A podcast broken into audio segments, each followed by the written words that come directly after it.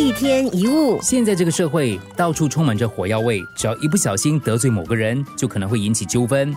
像是别人多说了两句话，或者开车的时候被扒了一下，就马上会爆发肢体冲突，甚至砍砍杀杀。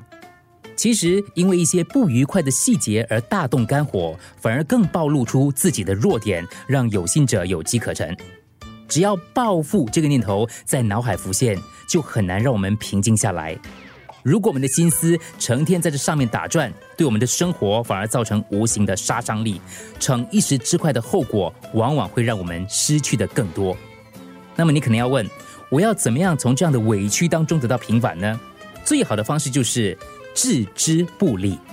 有些事情你没有事先预防，而它已经发生了，不能够全怪对方，也应该检讨自己是不是也要负责任。况且你越是很容易被惹毛，可能正中对方的圈套。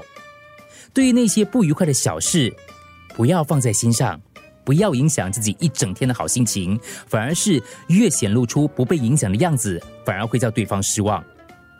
计较的结果，就算胜利，你失去的反而会更多。这样，即使你胜利，也是得不偿失。世界是宽广的，不要活得那么小心翼翼、斤斤计较。如果一点点挫折就让你爬不起来，如果一两句坏话就让你不能释怀，如果动不动就讨厌人、恨谁，那格局就太小了。生活的重心应该放在你怎么过生活，而不是处处计较别人对你做了什么事。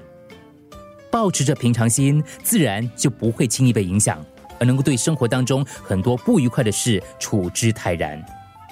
老是爱计较的人，不止内心很难平静，也惹人厌哦。一天一物。